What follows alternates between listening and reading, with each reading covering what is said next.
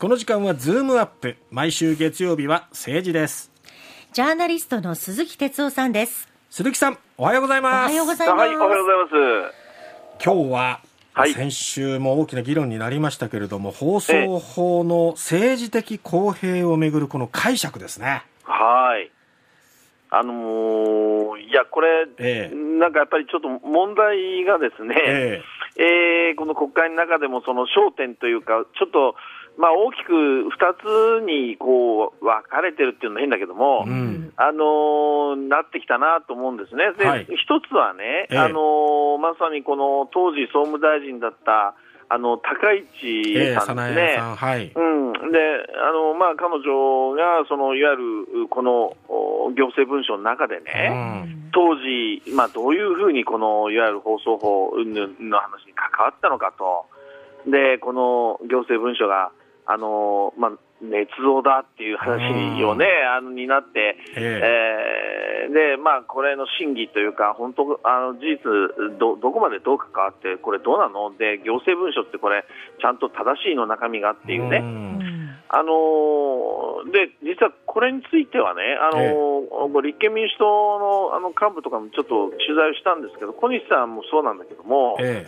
その別にこの高市さんを、はい。おターゲットにして、えうん。そのこの問題をこうおとにかく取り上げるんだというよりも、うんそもそもやっぱりこの放送法をに対してその官邸や、まあまあ、ある種政治ですよね、うん。権力、これが介入してくることはどうなのかということをその取り上げたかったんだけども、えはいえー結局、その質疑の中であの捏造だっていうふうに、まあ、あの言っちゃったもんだから、高市さんがね、ええ。それでじゃあ、捏造だったら、そのうんちょもしこれが本当ならじゃあやめるのか、いや、やめますよ、なんて、そっちの方に行っちゃったっていうんですね、だから、なんていうのかな、当時のその質疑でそういう話になっちゃったんであって、うん。まあ、実はそっちが本当の狙いではなかったんだと、ただ、まあ、そういうえこう審議の問題になってきたから、これはこれでやらなきゃいけないと、まあ、どっちかというとそんな感じなんですよね、うん。でむしろやりたかったのは、やっぱりその権力の放送への介入だということなんですね。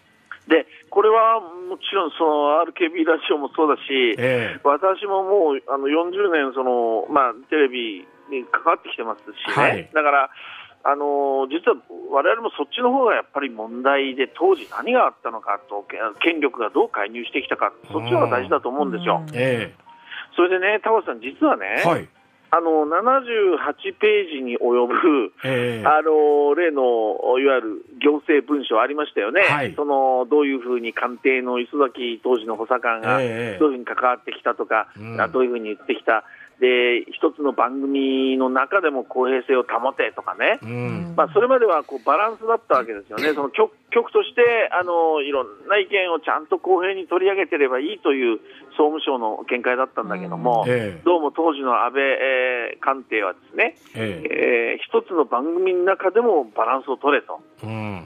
で、その行政文書の中で記録されているのは、ええ。その一つの番組っていうのは、具体的にその、例えば TBS 系の番組とかね、ええ。いくつかがこう挙げられて、そこにはこう全部安倍批判の人たちがずらっと並んでると、うん。うん、だからこれはおかしい、こういう話だったわけですよね。えで、実はね、あの78ページの中に、あのももう一つ、実はあのほ当時の補佐官が口にしている番組があるんですよ。えはいでこれがあの BS11 っていうところの,、ええ。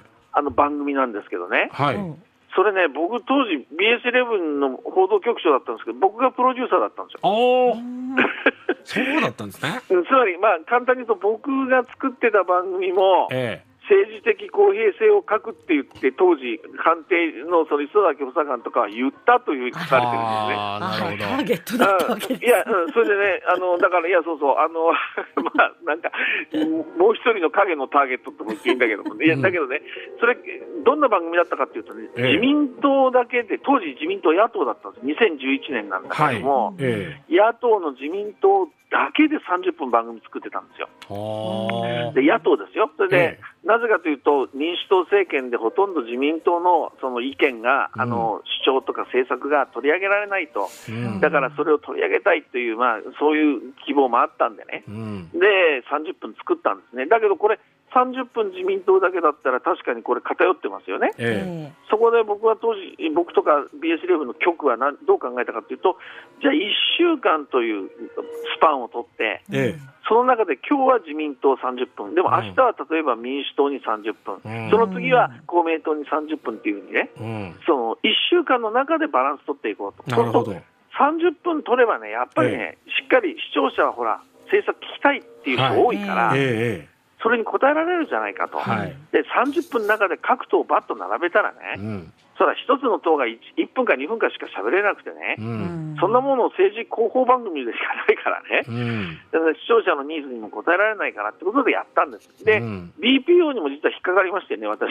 ええ。そ れで、BPO も、その、はいいわゆる、えーそれはちょっと、あー違反するねというふうに結論出されたんだけど、でも BPO を最後に、はい。そういうふうに、でも、バランスを取りながら、どういうふうに政治番組を作るかっていろんな試みはあっていいんだって言って、最後に付け加えてくれたんですあね。ー。うん、だから僕はそういうふうな考え方で番組を作った、だけど、まあ、要するに、え他の名指しに今回なってる番組もきっとそうだと思うんです。だけど、ううん、そこをその当時のやっぱり政治的な介入でね、権力がやっぱり、えーその一個の番組の中にまで口を出してきたと。ええ、これはやっぱり放送法のあのいわゆる私思うけど、公平性っていうのは、これ、放送局自身がこれが公平だってやっぱり決めるものですよね。そうですね。うん、でやっぱりジャーナリズムとかいろんなものもあるわけだから、はい。だからそこまでやっぱり今度、権力が介入してきたら、やはり当時したとすれば、これやっぱり僕は問題だと思うし、うん。でこういうことが今後あってはいけないし、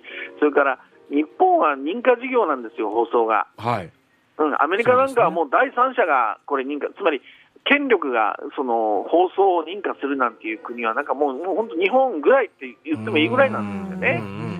だからやっぱり放送の自由っていうものをもうしっかりここでもう一回確認しよう、放送の公平性を決めるのは放送局だ、で政治権力が介入してはいけない、こういうことを当時のものを振り返りながら、今、しっかり議論しましょう。って、こっちの方僕は非常に大事だと思うのでうね、んうん、だからまあ高橋さんの問題、もちろんあのちょっとこれからどうなるかっていうのは、あのまあ、ポイントなんだけども。ええそこをやっぱりあの考えてほしいなと僕は思うんですけどね。そうですねうんうんうん。なんでこういう放送法ができたのかっていう背景のところもね、うんやはりこう暴走を止めなきゃいけない部分もありますし、いや、そうなんですよ。ねそうなんですよ。だから、放送法もよく読むと、これ4条で確かに公平性、政治的な公平性書いてあるけど、え他の1条とか3条ではやっぱり放送の自由とかえね、うん。えー表現の自由とかそういうこともちゃんと書かれてるわけですそうよね。ですね、うんだから政治的公平性って何なんだ？でも最後はやっぱね、うん。局がきちんと決めることなんですよ、これはね。うんだからそういうことをもう一回みんなで再認識しましょうよと。いそうですね、う機会にしなきゃ僕はいけないと思う、なんかそれがどうもうん。高市さんのね、うん。この話のの方ばっかりわーってもねと思いますけどね。はい。わかりました、はい。鈴木さんありがとうございます。ありがとうございましどうも、た。はーい。ジャーナリストの鈴木哲夫さんでした